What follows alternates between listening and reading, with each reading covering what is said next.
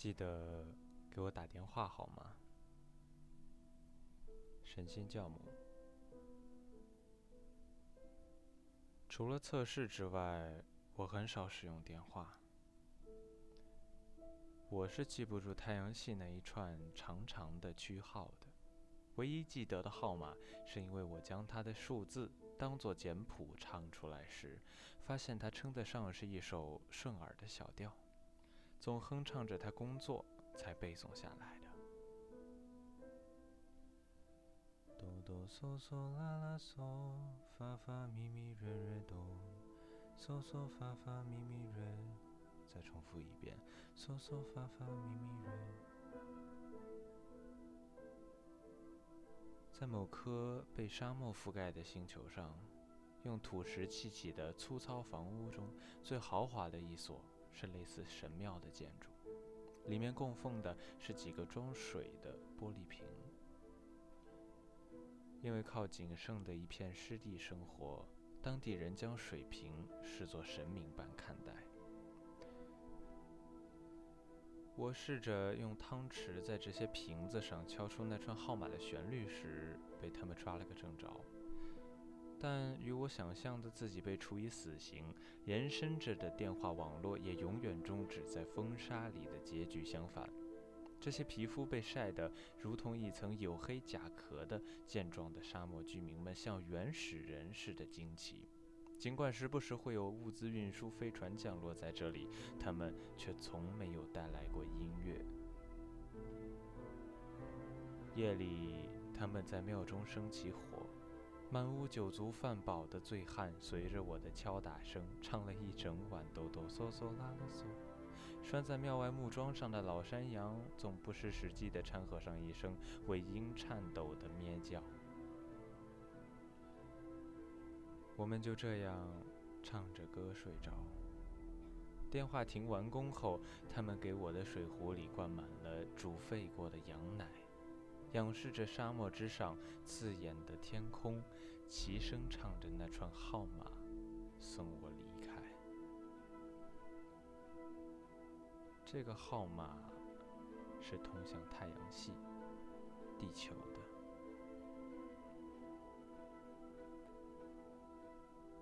在猎户臂末尾的最后一颗行星上，我拨通过这个号码。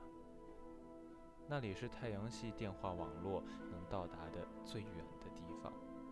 小小的聚集地里满是靠收费电话和售卖星间旅行指南等小册子过活的杂货店。一批又一批一直远方的旅人，像河水一样流淌进来。分成无数细小的支流，去向夜空中那些遥远的星星之前，总要在这里打零星的最后一通电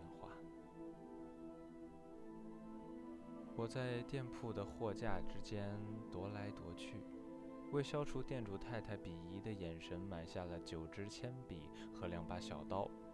结账离开后，又折返回来，拨通了那个号码。电话那头的声音不是号码的主人，他告诉我，原先住在这里的老太太去世了。那已经是很久很久以前的事了。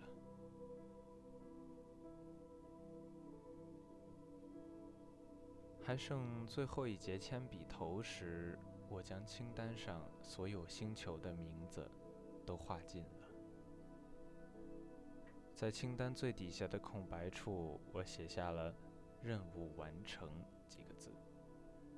这里已经临近已开发宇宙的最尾端，整个星球上只有几百个负责垦荒的第一批移居者。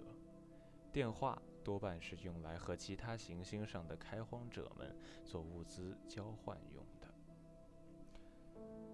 晚餐的野菜在贫瘠的土壤里艰难长大。吃起来有股愤愤的酸味。夜风冷锐，我躺在山丘上，还能看见许多遥不可及的星光，但人类的手指已经够不着它们了。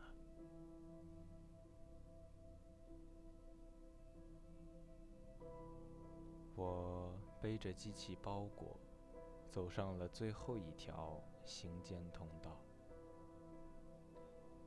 通道外面仍然有许多星球在自顾自地运行，没有通道的绳索捆在它们身上，这些野生的天体看起来更加不紧一只被垦荒者扔掉的铁皮箱，孤零零的在宇宙里漂浮。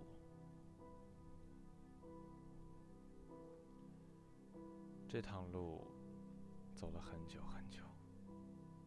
我对它的长度毫无概念，直到我吃光了所有的干粮，直到我吃光了所有的紧急储备营养药丸，直到我喝干了最后一口水，靠意念抵挡饥饿，直到我开始打算吃到那卷清单填肚子时，我终于被黑洞吐在了一颗小小的行星上。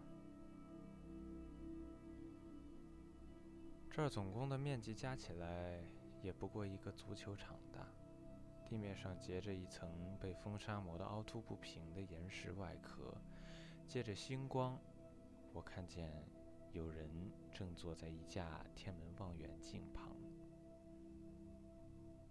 他的坐席底下是发白的坚硬土壤，在岩石中就像一片久违的湖泊。土壤里有棵歪歪倒倒的树苗，不远处。支着他的帐篷，他也看见了我。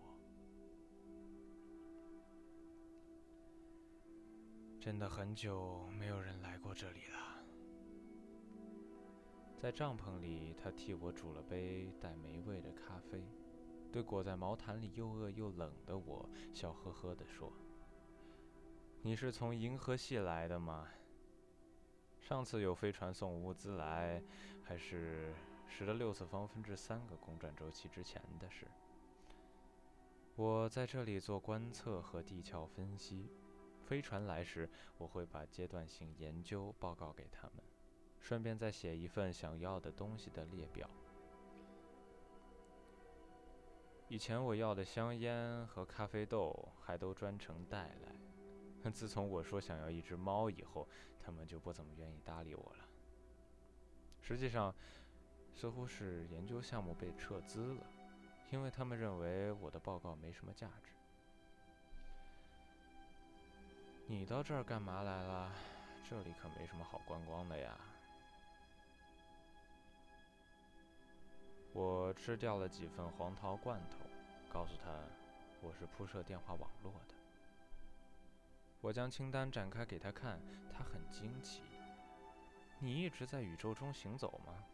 从太阳系步行过来，看上去这样年轻，原来是用高速运动保养出来的。那么你的年纪可比我大多了。这个人皮肤干瘪皱缩，满脸都是用刀片胡乱刮出的胡茬，我一时也无法判断他的年龄。不过这样说来，我似乎的确离开太阳系很久很久了。自从超光速旅行成了司空见惯的事之后，人类的时间被无限拉伸到接近永恒。我走出太阳系时，行星上的定居者们早已换了一代了，而我，现在仍和从土星出发时没什么两样。怎么，你要在这个地方设电话亭吗？我掂了掂机器包裹。在这里铺设电话网络应当没有问题，但这个星系里别的星球上还有住人吗？没关系的，就当给我展示一下吧。在他的要求下，我开始动工了。这项工作并不难完成，由于没有别的事可做。我出去吃饭和休息之外的时间都花在了电话上。他在完成观测后也会坐在一旁，喝着带霉味的咖啡，看我敲敲打打。他告诉我，因为自转太慢的缘故，这里的昼夜要当成季节来过。我们现在正处在夜季，当然，如果想体验白昼，只要走到足球场的另一端就好了。我的工作靠他的核能源灯光照明，总共约莫二十个小时不到。漂亮的红色电话亭就竖在了他的帐篷旁边，鲜艳的色彩在这个窄小的星球上看起来很突兀。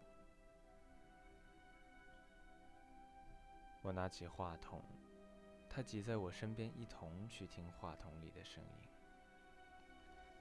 其他星系的电话网络的干扰使听筒里传来一阵嘶啦嘶啦的电流声，我们却都听得兴高采烈，好像别人。含混不清的对话，好像知道在看不见的地方还有人在日出而作，日落而息，依偎着交织在宇宙中的电话通信讯号，低声交换着爱语似的。躺在睡袋里的时候，我看见从帐篷的缝隙间有几束光线，慢慢的、慢慢的朝这里爬展过来。夜季。就要结束了。白昼的香气浮在帐篷上，吹进我的眼睛里时，我突然明白了自己之后想去哪里。我决定等他醒来，与他告别之后就出发。在他熟睡的时候，我抱着自己的笔盒来到了那棵小树苗旁。笔盒里最后的铅笔头躺在爆花和石墨粉末里。我给之前的八支铅笔都取了名字，但在我的想象力被旅途消磨殆尽的时候，我给这支铅笔安上了“地球”这个名我小心地拨开树苗旁松动的白土，尽量避开它的根系，将笔盒里的东西倒进了土坑。掩埋起来，然后我返回了帐篷，若无其事地钻进睡袋，在等待黎明到来的过程中，我又一次睡着了。地球又想起了我，我梦见自己离开他的那个晚上，我透过模糊的浴室玻璃门。